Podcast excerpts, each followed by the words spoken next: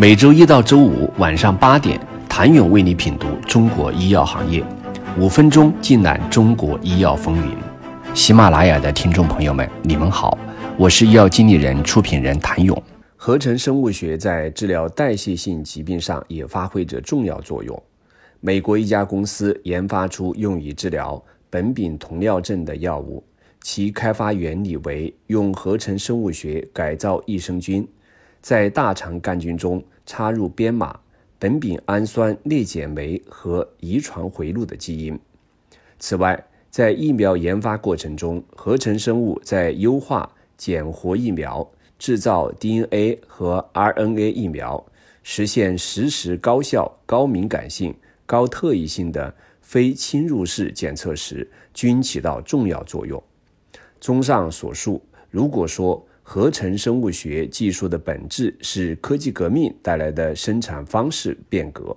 那么，从目前应用来看，变革出现的层面主要体现在改变传统研发手段、增加效率、突破原有技术瓶颈、克服不可成药性、出现新的基于合成生物技术的新业态。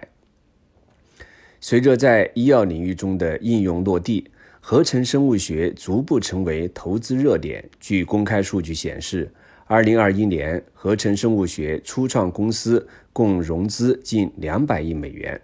在国内医药企业中，比较有代表性的博雅基因融资4亿元，投资方中有里来亚洲、红杉中国、IDG 等。恩和生物融资1亿元，红杉经纬创投是其股东。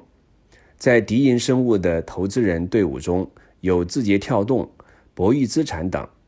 微购工厂融资二点五亿元，获得红杉、国中资本等加注。资本的布局考量以及投资逻辑是什么？以经纬创投在合成生物领域的布局为例，或许可见一级市场对这一领域的视角。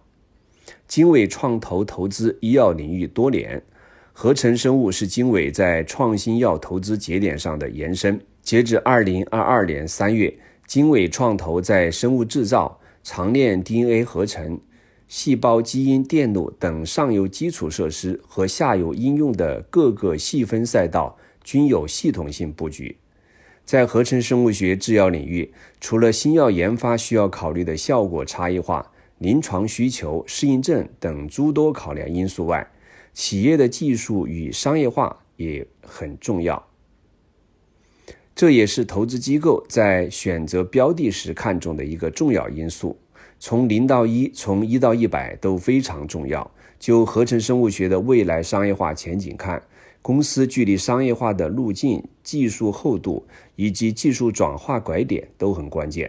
合成生物学其实特别接地气，除技术平台之外，归根到底是要做出有明确商业化场景和需求且成本低的产品。而不是纯粹实验室级的东西，这意味着对于大多数合成生物企业来说，商业化落地将是一场大考验。如果不赚钱，不但很难进入投资机构的筛选范围，还会消失在市场大潮中。选品和规模化生产是摆在所有合成生物企业的主要问题。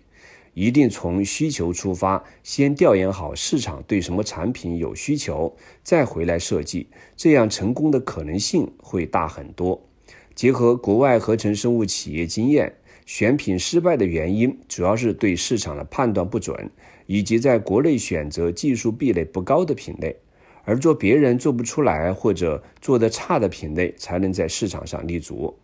选品思路就是两种，一种是选单品价格高，目前市场规模小一些的；另一种是选单品价格低，但是市场规模非常大、需求很高的，用新的技术突破去替代或是与传统化工方法更高效的结合。